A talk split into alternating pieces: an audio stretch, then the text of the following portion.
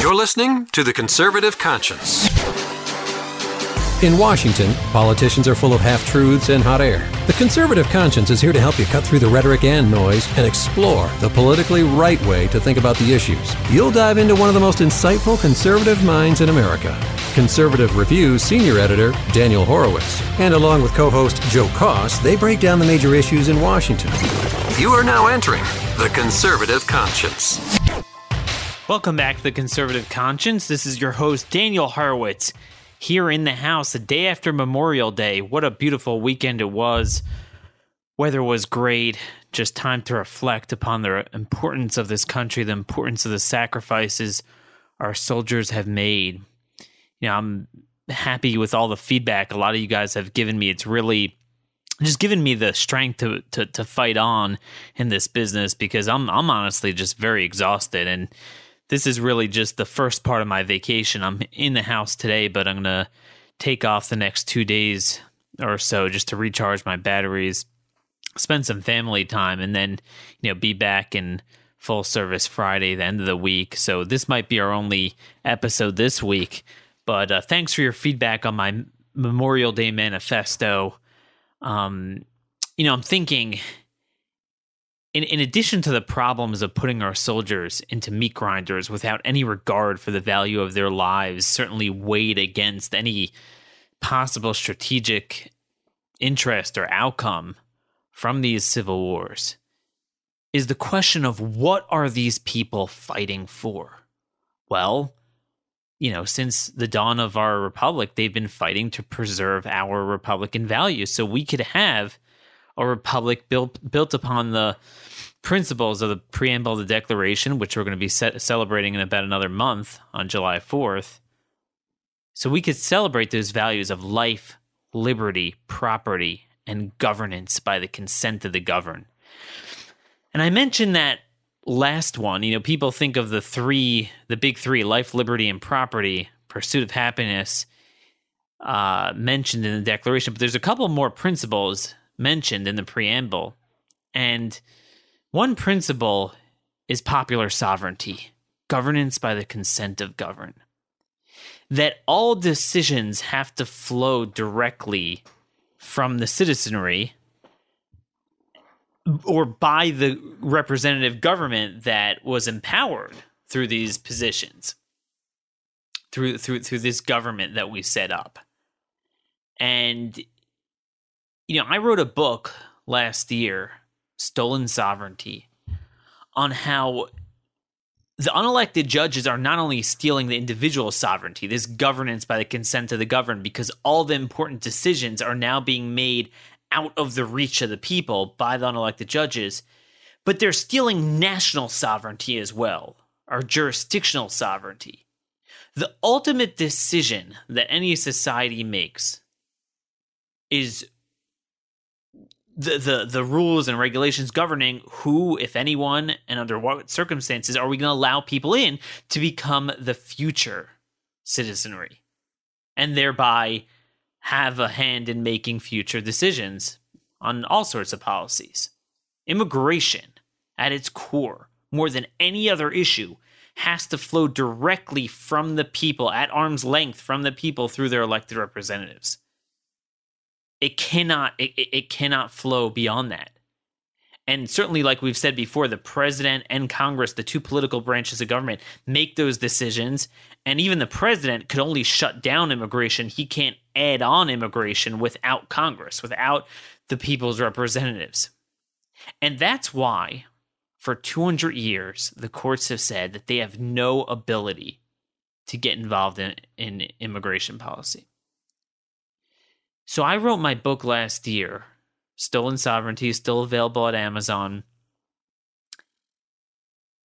Because I started to realize, based on a lot of things going on, even in the Obama administration, that if we didn't get the courts under control, the entire concept of the role of the courts, they will now venture into immigration policy and decide who gets to come in and force us against our will to bring in anyone and everyone and thereby nullify national sovereignty, national security. And honestly, I knew my book was a big deal, and that's why I wrote it because you know I write hundreds of columns a year. So I figured, what's the point of me writing a book? What what's different about a book? So I tried to pick what I felt was the most consequential issue of our time. But I never imagined it would happen so quickly in such, such spectacular fashion.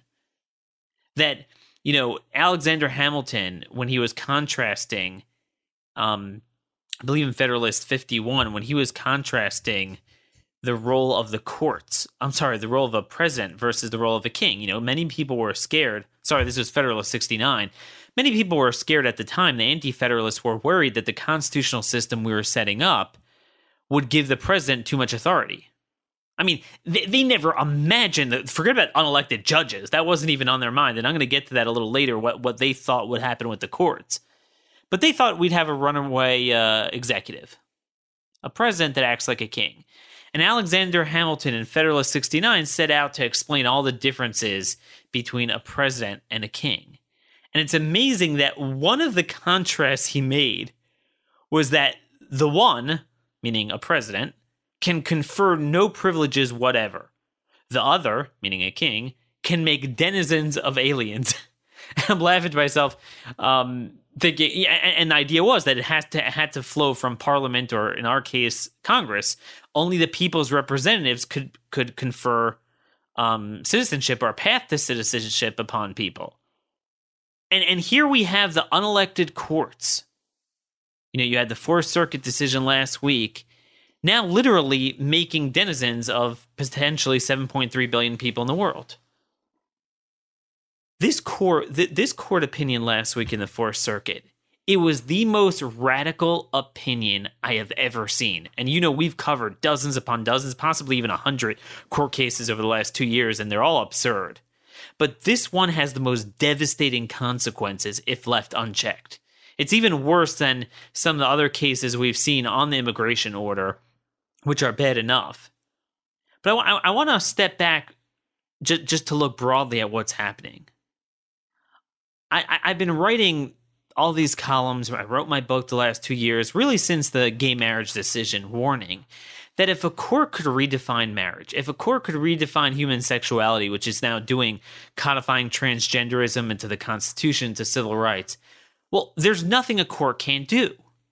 And if the other branches are just going to roll over and, and defer to the courts, and, and like I'm going to mention in a minute, overly defer to the courts, meaning they don't even push back against them and wait for the courts to come and force them, so to speak. The court can't force anything, but force them to abide by it. They just preemptively surrender everything. Hey, t- take the kitchen sink. I'll give you this, whatever you want. I'll comply with anything you want, even beyond what you ever asked me to do.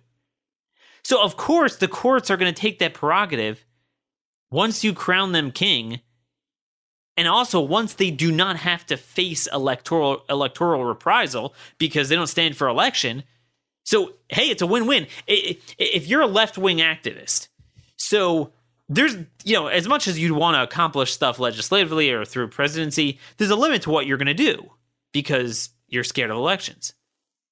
But if you're a judge and then the other branch is basically convey the message to the courts that you could do whatever you want and that will be regarded as the law of the land not just the supreme court but but a puny district judge an appellate judge could put a nationwide injunction on national sovereignty and could therefore mandate that we bring in a certain number of immigrants certain type of immigrants certain circumstances. Of course they're going to jealously use that prerogative if you give it to them. You know it's amazing how even when Democrats are in power, the legislative process is very slow and was designed that way. It's hard to really enact change in this country, unlike in many other countries. Yet the courts are inducing what I warn about in my book, based on Scalia's writing in Obergefell social transformation without representation. They are so dramatically, radically, and, and with such speed re- reconstituting our society and our country without batting an eyelash. There's no legislative process, there's no input from the public, there's no debate over the consequences. They have been crowned until now the king of all domestic policy. And now, with these cases, they are crowning themselves the kings of national security. So we have reached the point where the courts now control all election law. We warned about that. If I get if I have time here, we'll go into some of the North Carolina cases. But they basically throwing they're throwing out every Republican redistricting map, every election integrity law, so voter ID, limiting early voting, um, you know, just cleaning the voter rolls, preventing non citizens from voting. Nope, can't do that. Can't do that. So they're ensuring that Democrats win elections. They're obviously, you know, this is old hat that they're in charge of all social issues abortion, marriage, religious liberty, you name it, they have it. You know, in addition, before we delve into the Fourth Circuit, another big case I hope to write about this week is a district judge just threw out the sentencing of the DC sniper, Lee Malvo. The, the, the I, I, mean, unbelievable. So originally he was he should have gotten the death penalty, but you know because of the courts he didn't. And now they're saying because he was only 17, just shy of the age of of uh, being an being an adult, when at the time he was convicted, well, life in prison without parole, that's a violation of the Seventh Amendment. I'm sorry, the Eighth Amendment. That that that's the violation of cruel and unusual punishment. So could you imagine that? That basically we've had for our entire con- our entire history, we've always had the death penalty. We've had life in prison without parole for minors that committed um, heinous crimes. All of a sudden, 200 years later, they could throw it out, and and and that's the thing. Not only do the courts have the sole and final say over the Constitution based on what the other branches of government have gratuitously afforded them, but they could reshape that document at any time. So it's not like you can say, well, what do you mean? For 200 years, we have settled law like this. We have settled law that, you know, a country has the right to determine who comes in and, the, and that the courts themselves have said for so many years that the courts have no say and it's an uninterrupted stream of settled case law where the courts have referred to it Ju- justice robert jackson justice frank um, uh, felix frankfurter in the 50s that that this is the most settled area of law no, we could unsettle it overnight. No, we've moved on from that. This is what we're doing now. So similar thing here. No, th- th- this is cruel and unusual punishment. So it, it's so radical. That was in the in the case of um, you know, Miller v. Alabama in 2011. Then two years ago in Montgomery v, v. Louisiana, and this is another screwball by by uh, Justice Roberts. He wrote this opinion to apply it retroactively. So you know, until now, when the courts have um, you know redefined the Constitution, so they just do it henceforth. But but recently, there's been a trend where they're now applying their usurpations retroactively. So they read. I mean, you can imagine all the people serving in prison um, you know, over the last number of decades for for murders they committed when they were minors. These are really, I mean, the toughest of the toughest dudes. All their sentences are now reopened now, including the DC sniper. I mean, and and and the court threw it out. I mean, the, these people could be eligible for parole at some point. I mean, these basic societal decisions are being decided by the courts. And and and what I warned about is that if Congress and the president and the attorney general don't start pushing back and, and saying, look, we're a separate co at least a co-equal branch. I mean, the courts are really the weakest branch, but at least we're on par. And if they don't start educating people on the role of the courts, and if they don't start using Article 3, Section 2 ex- exceptions and regulations to accept and regulate the jurisdiction of the courts, then there is nothing a court cannot and will not do and will not elicit any reaction. And and forget about the Supreme Court, even the lower courts. And, and, and the reason why I keep pointing that out is because the Supreme Court, at least the institution, is mandated by the Constitution. Now, the jurisdiction is almost completely subject to congressional exceptions and regulations. But um, at least the institution is there with someone called a chief justice sitting at some sort of a desk adjudicating, you know, some sort of cases. But the lower courts on a federal level, I mean, they're all they're they're a creation of Congress. So the notion that a lower court could stand above Congress, the president, the attorney general, national sovereignty, national security, it blows the mind. It's something our founders never never imagined. Yet here we are with the lower courts doing that. And the, the bigger news is that the other branches are now listening. And they're they're listening over and beyond what they need to listen, even under their own system. So, so let's unpack this here. The Fourth Circuit Court of Appeals decision 10 to 3 last week was the most radical opinion I've ever seen. In my book, I warned about what I called the final frontier in judicial tyranny, where, you know, the courts are going to take everything they've done to the Constitution over the last number of decades, BS rights that they've created while trampling upon the real rights, and copy and paste them and give them to all 7.3 billion tr- um, trillion people. What I say? Trillion people. 7.3 billion people. I'm thinking of, of the federal budget, so I'm using trillions. But um, you know, all the billions of people in this world and create an affirmative right to immigrate. But that's old hat now. The courts have done that. They've created an affirmative right to immigrate. What the courts did here is even worse. They created a right for any Muslim American, or even not just citizen, but even a Muslim immigrant, to sue in court and get standing to say that I feel stigmatized by a policy, even a national security policy of this administration. And if the courts could determine, in their estimation, that that policy in the abstract, you know, not, not specifically related to this guy, th- this plaintiff, but that policy in the abstract makes Muslims feel uncomfortable and, and is too focused on Muslims, it renders that policy a violation of the First Amendment's Establishment Clause, and you're establishing a national religion, and therefore a plaintiff could shoot directly at a president's national security policy and shoot it down. The ramifications of this are unbelievable. Now, before we go into the ramifications, let me just explain a little bit more specifically what I mean by that. So, what, what, How do you create an affirmative right to immigrate, which the courts have essentially done? You say Ahmad, you know, Abdul Jabbar, living on some hilltop in a shack in Somalia, has a right to immigrate. So his relative could get standing in court and say, "Uh, you know, I want my guy to be able to come in here," and the court say, "Yes, he could come in here." Right? That, that is nuts. That's that's bonkers. That's that's crazy. As we noted that violates the preamble of the declaration that violates jurisdictional sovereignty popular sovereignty governance by the consent of the governed social compact social contract 200 years of case law most settled year i mean that's nuts. But but this case was over and beyond that because there was no legitimate case or controversy.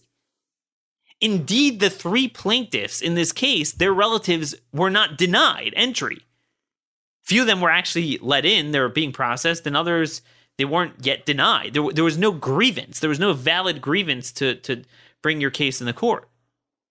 So what was the problem? Why, why, why was there a lawsuit in this case? Well the people said i felt i, I feel stigmatized by your general policy of immigration. So this wasn't an immigration thing because, again, the case or controversy was immigration because they were being let in. There was no valid grievance. It was that just the fact that, in general, even if you let in my relatives and I don't have standing, but but but here's what I do have standing for. I feel, I I, I feel um stigmatized. I mean, they they they literally use this. I feel like an outsider. I feel anxious. These are all words I'm taking either from the opinion or from the briefs filed in the in in, in the case that the court the judges wound up agreeing to. So therefore, that renders your policy against Muslims. And if your policy is against Muslims, it violates the First Amendment, and therefore it gets invalidated. So what this means is it's not just immigration. It, if I were a smart lawyer that that that read into this opinion, what I could easily do with this without any extrapolation, without any exaggeration, take the words of this opinion and say, I'll get a plaintiff who's who's a Muslim, Muslim citizen, Muslim uh, LPR, and say, I believe your foreign policy, your diplomatic policy, your military policy is an unconstitutional violation of the Establishment Clause. Why is it that almost every theater we're in, every place we're engaged in combat and have our soldiers is in a Muslim country? Whether it's Syria, Iraq, Afghanistan, Somalia, Yemen now, these are all Muslim countries. Now, actually, I wouldn't mind such a lawsuit to get us the heck out of here. But I'm just saying, I just want to give you a, a sense of how nutty this is that they could say, look, I feel stigmatized. You know, everyone's all riled up in this country. Like, and this is even more than immigration because this we're at war with Muslims. I, I feel anxious. Well, why don't we go to war anywhere else? Why don't we have troops on the ground in North Korea or China or Russia? You see, that means that our military policy is a violation of the Establishment Clause. That that is exactly what they did with immigration. Again, it's not like, oh, you have a you have to allow this person in because they were allowed in. There was no case or controversy, which I'm gonna get to in a minute, is the key to why the Trump administration has an out not to even follow this and to keep doing what they're doing, but they refuse to do so, and they're actually expanding upon it. But that's how radical this is. I mean, think about it. You, you know what you could actually do with this?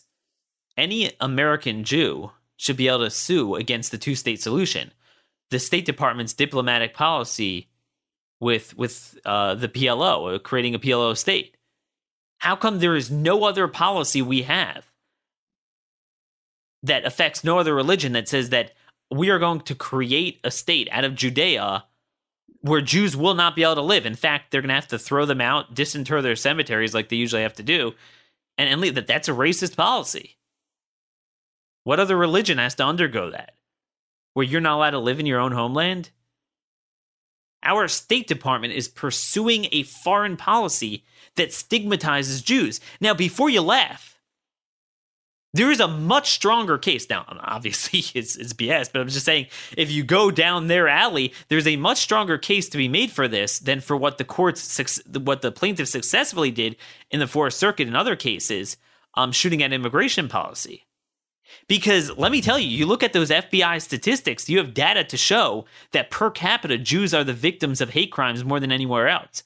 I mean, the, the college campuses, the violence that Jews face now, certainly the unease and anxiety that they have to face due to the stigmatization of Israel as an occupying force, that they're occupying Judea and Samaria, the BDS movement and everything. I mean, you want to talk about stigma. That is a that is a global stigma certainly Jews in Europe, but even Jews in America on college campuses um, have to really, uh, I mean, they, they really incur a lot of hatred because of our own State Department's policy of labeling Israel as an occupier. That policy is an unconstitutional violation of the Establishment Clause. hey, I mean, if it, it, seems like the, the, the two state solution, the Palestinian state stuff, is too big to fail. Nothing could ever end that, and maybe this is an avenue. Take it to the Fourth Circuit. But but I mean, I'm, I'm not even laughing here. This is not an extrapolation. This is what it does. Now, of course, they're not going to do it because again, it's outcomes based, and they're not consistent. It's only for Muslims because it's a it's all political. So they're not even going to be consistent in their own insanity. But this is what we've done with the courts. But again, could you really blame the courts? These judges are nutcases, and they know they can get away with it. But the other branches of government don't do anything. So I want to show you the out here. I wrote a column noting how the Trump administration has an obligation to ignore this case. They're Daniel, you mean ignore the courts? Well, first of all, yes, in general, I do think we should ignore the courts when they get involved in political um, decisions, especially when you're not dealing with an individual, you're dealing with the other branches of government. They are not bound by a co equal branch, certainly the lower courts that are created by Congress. But I'm not even saying that here. This is, the, hear me out. This case, there's something special. There's nothing to listen to.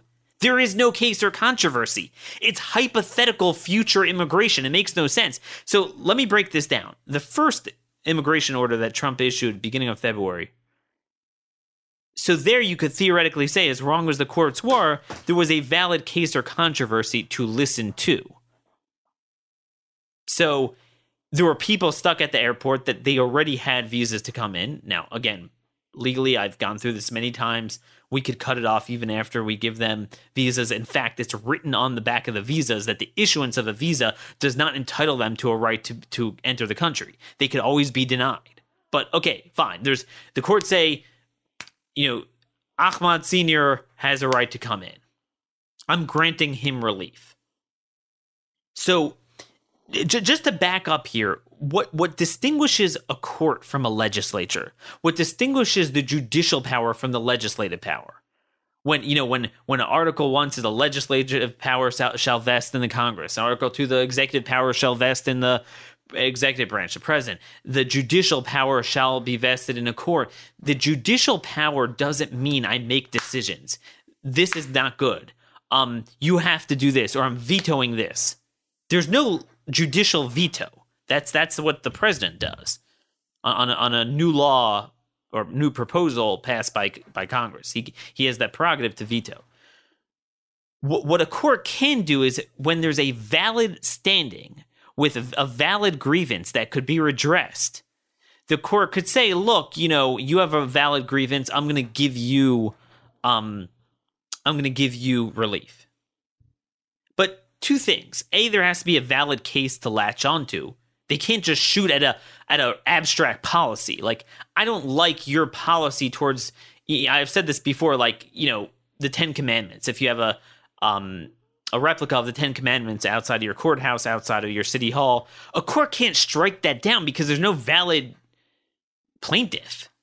There's no there's no injury there. You might not like it, but th- there's nothing to. It's not a legislature and it's not an executive veto. I could say you have, uh, you know, you as a plaintiff, I'm going to give you relief. Now, why do we lazily refer to courts as striking down laws when they can't do it? Well, because if it's something that where there's an easy application, well, Ahmad wasn't let in and he's stuck at the airport, but another 500 other people are stuck at the airport and they have similar circumstances. So de facto, we're going to apply that as precedent, and that's why the other branches usually would listen to it. But a couple things. First off, as I always noted, that when the courts venture into something blatantly political, that's a broad public policy. It's not an individual criminal case or civil case or bankruptcy law. You know, the understanding was that the the other branches of government could use their more robust powers of the enforcement and and and the purse to fight back. And you know, we're we're going to do something else. We swore the same oath to uphold the Constitution. Our Constitution says we need to do something else. We don't read the Constitution like you. Because frankly, you guys don't believe in the Constitution. But even if it, but but even beyond that, there has to be an application. And and this is where you should at least push the envelope and wait until the courts make you. Now they can't really make you because they don't have an enforcement mechanism, but you know what I mean, politically, the way we view it. So in this case, what happened? A bunch of people sued and said, My relatives want to come in, I'm scared they're not going to come in. It's not that they were denied, like in the first case, the first executive order. There was no denial. So there is no legitimate case or controversy, and indeed, in these cases, it's moot. This was the um, Judge uh, Agee, one of the three dissenting judges, made this point. There is no case or controversy. There's no ripeness. There's no grievance. There's no injury in fact. There's no redressable grievance here. So the the, the decision is null and void. There's nothing. You, you can't just say I don't like that policy. It's racist. Oh, okay. Well, that that's that's a political argument in, in a legislature. Now, over and beyond that, I mean, as we noted, they, they just said they felt stigmatized. So I don't like your policy. Okay. So let the guy in. But he is being let in. But then the bigger question is what is the application? So the courts did this, therefore I do I as the executive branch of government, I need to do what? No one has ever answered that question because the courts didn't say so affirmatively. So let, let me give an example. Let's say I say, um, let, let's say Congress passes a law and says we're gonna go out and send federal agents out to punch anyone in the face whose name is Bob Smith. So Bob Smith goes to court and says, "What do we need? This is a this is a you know life, liberty, property, unalienable rights, Bill of Attainder, um, blatantly unconstitutional." The court says, "Yeah, you're right. So I give you, I'm giving you a an exemption. I, I am blocking the implementation of this law as it relates to you." Now, the thing is, it, it becomes de facto national policy because there's a seamless application of that law. Well, anyone named Bob Smith has the same is in the same boat. So you have to stop that. Meaning the act of punching Bob Smith in the face is categorically stopped. Even though a court can't really strike anything down, but you could say if you would want to follow the court, even if you want to follow the court, there's what to follow. How do you follow it? You can't punch anyone in the face. That that that act is categorically banned. In this case, or in the first case of the executive order, that act of anyone stuck at an airport who was already issued a visa, you have to let in. Okay. But in this case, what are you going to tell me? The act of denying a visa to any futuristic people? I mean, you can't tell me that. I mean, every day, DHS, under every administration in the State Department, they approve of some people, they disapprove for all sorts of reasons, not just national security. It's public charge, there's health risk. I mean, eh, eh, eh, it's up to their discretion. You can't tell me we have to let in anyone in the world anytime. And this gets into refugee resettlement even more. The president sets the cap. So you can't shut off refugees. Now, by the way, refugees applies to everyone equal. it wasn't just from Muslim countries. So whatever that even means. But okay, so what do I affirmatively do? Right, let's say I I, I believe the courts are God, lower courts are God. I want to follow whatever you say. What do I do? What do I affirmatively do? The answer is there is no order. There is no tangible order of what to I. So you, so what you could do is okay. So I'll let in five refugees a week. Instead, this administration has gratuitously let in 850 to 900 a week, and now bombshell New York Times report. I wrote about this today that the State Department is going to almost double that to 1500 a week. Why? uh, so, so what I am hearing third hand is that the lawyers, who are a bunch of clowns for this White House, are saying that in order to adhere to the court order, you need to bring in as many as were appropriated for by Congress. Unbelievable. I, I, mean, I, at least wait for the court to say that. It didn't say that. At least wait until they bring another lawsuit and say, you're not bringing in enough refugees. So how many? And then the court says, 1,500 a week. I mean, at, at, least, see, here's the thing. At least that will expose the courts even more. And, uh, you know, they'll be somewhat embarrassed to look like a legislature.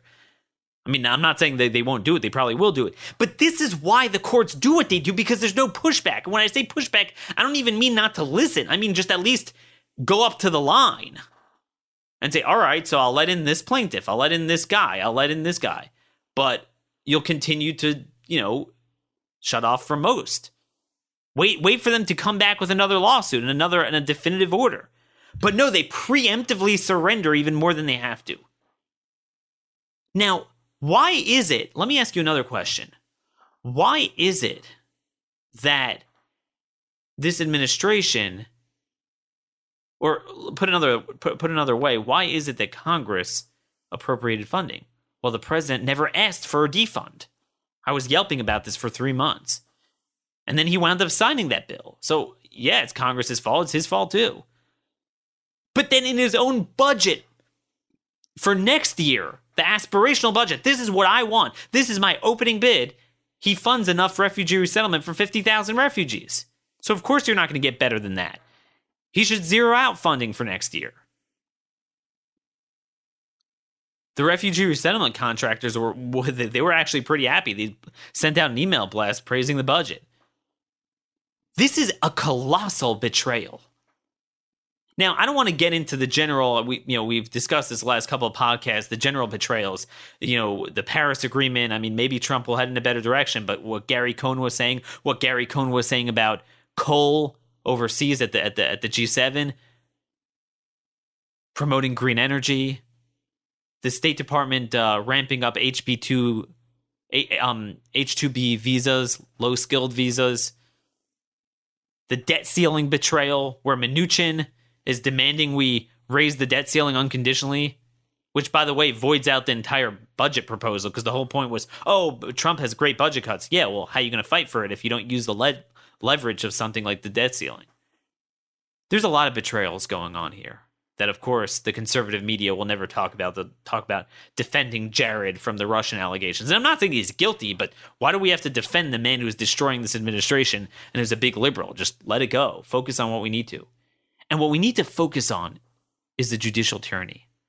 But we only have judicial tyranny because we have a political crisis in which one political party won't fight back against the courts because they love politically what the courts are doing. They love the political outcome and they're not intellectually honest about cheating to get your political outcome.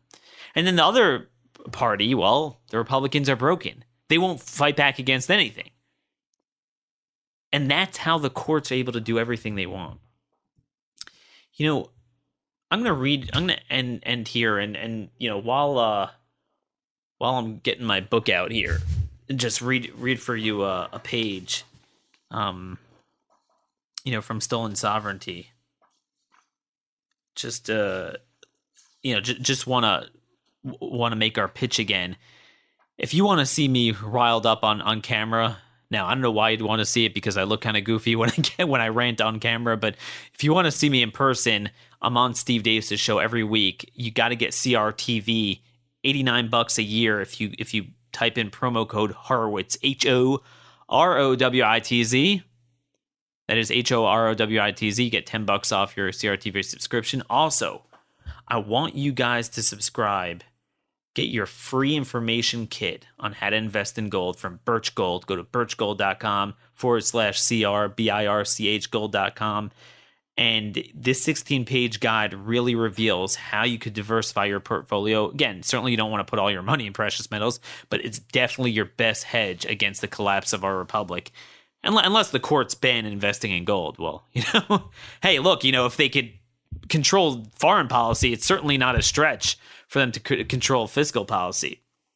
But anyway, you know, at the end of chapter 9 which is the main chapter where i talk about article 3 section 2 how congress has the power to fight back against the courts and everything you know i asked the question didn't the founders envision this? Did the founders kind of um ever ever envision such a day where you know the, the, the courts would do this? And and indeed the anti-federalists had this problem they said, wait a minute, judicial review is going to turn into judicial exclusivity. And they, and they, they, were pretty prophetic. Robert Yates in the Anti Federalist Papers, um, Anti Federalist number 15, he was, he was just very prescient.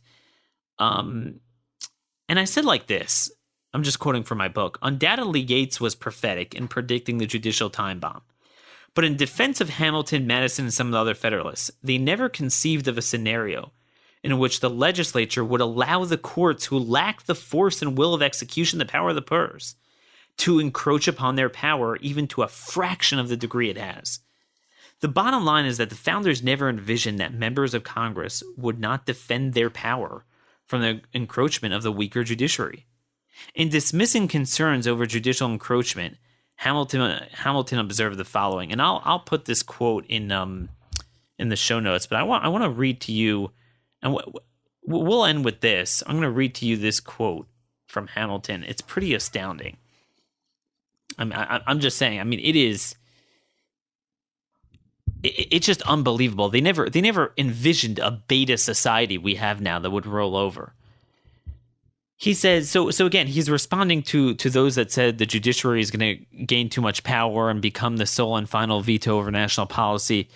And he and he said and by the way this was the it's federalist 81 where hamilton discusses the exceptions and regulations clause of how it's complete and congress could totally do what they want to the courts. But but he said even even even foundationally be, before exercising that they just wouldn't listen. Because he said like this it may be in the last place observed that the supposed danger of judicial encroachments on the legislative authority, which has been upon many occasions reiterated, is in reality a phantom. Particular misconstructions and contraventions of the will of the legislature may now and then happen, but they can never be so extensive as to amount to an inconvenience. Think about that. I mean, we have national sovereignty, national security, election law, marriage, redefining sexuality, you name it, letting you know terrorists out on bail and whatever. It won't even amount to an inconvenience or in any sensible degree to affect the order of the political system. Wow. Hamilton says it will never happen. How how does he know that? This may be inferred with certainty from what? From quote the general nature of the judicial power. We spoke about that, understanding what it is and what it isn't. From the objects to which it relates, cases and controversies.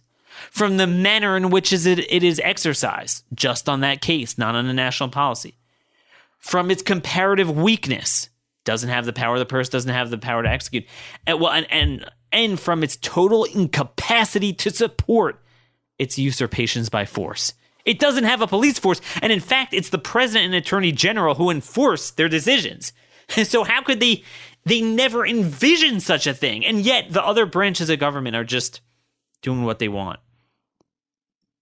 The other branches of government are are are preemptively giving the courts more than they even asked for.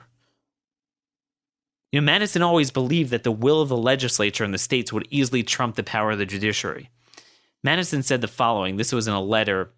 I'll dig it up for the show notes. I forget where the letter, who the letter was to, but he said it is not probable that the Supreme Court would long be indulged in a career of usurpation opposed to the decided opinions and policy of the legislature. Nor do I think that Congress, even seconded by the judicial power, can, without some change in the character of the nation, succeed in durable violations of the rights and authorities of the states without some change in the character of the nation. Folks, therein lies the answer. How we have fallen so far because there's a change in the character of the nation. We allow it to happen.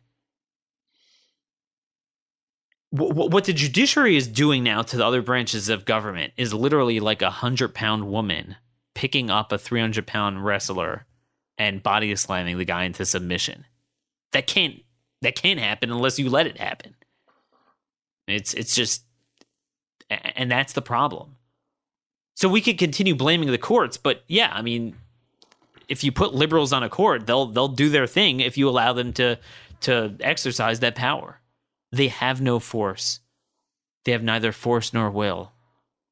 I am telling you folks, this is the single most important issue of our time the single most important issue of our time. We will not have a country left. We will not have sovereignty left. We will not be able to win elections. Congress tomorrow, first of all, they could ignore, the other branches could just ignore it. But if you don't feel comfortable doing that, Article 3, Section 2, you could strip, and, and the lower courts, notice how Madison was talking about the Supreme Court. They never envisioned, the lower courts, it's, it's, they never had such power. They're completely controlled by Congress. Congress could strip the lower courts of immigration tomorrow. You know, another idea I'm promoting Congress could route all immigration cases to the Eighth Circuit Court of Appeals. Why do I pick that court? That court is the one court that conservatives control. And in fact, now that Trump is filling um, uh, a vacancy there, there will not be a single Democrat appointee on that court. So every other court pretty much we've lost for a generation. That court we have for a generation. That that's one way of doing it. So I'm going to keep working to find members of Congress willing to put this up. I'm going to try to get this out to the Attorney General and and Bannon and the administration the best I can. So we're going to keep working on judicial reform.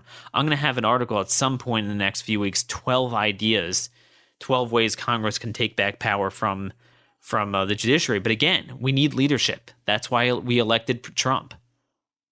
You know, we could say Congress is doing nothing. Of course, they're going to do nothing if Trump doesn't even demand it from them, if he doesn't even ask it. He needs to ask. It starts with at least doing what you can, at least following what you have. Why are they giving into the courts when the courts didn't even issue such an order? This is lunacy. We're going to take a couple days off here, but we're going to come back to these issues. Bookmark this podcast. Don't let anyone ever tell you the courts have such power and that there's nothing we can do about it. This is the easiest thing to follow if we only had the will. Thank you all. God bless. This has been another episode of The Conservative Conscience.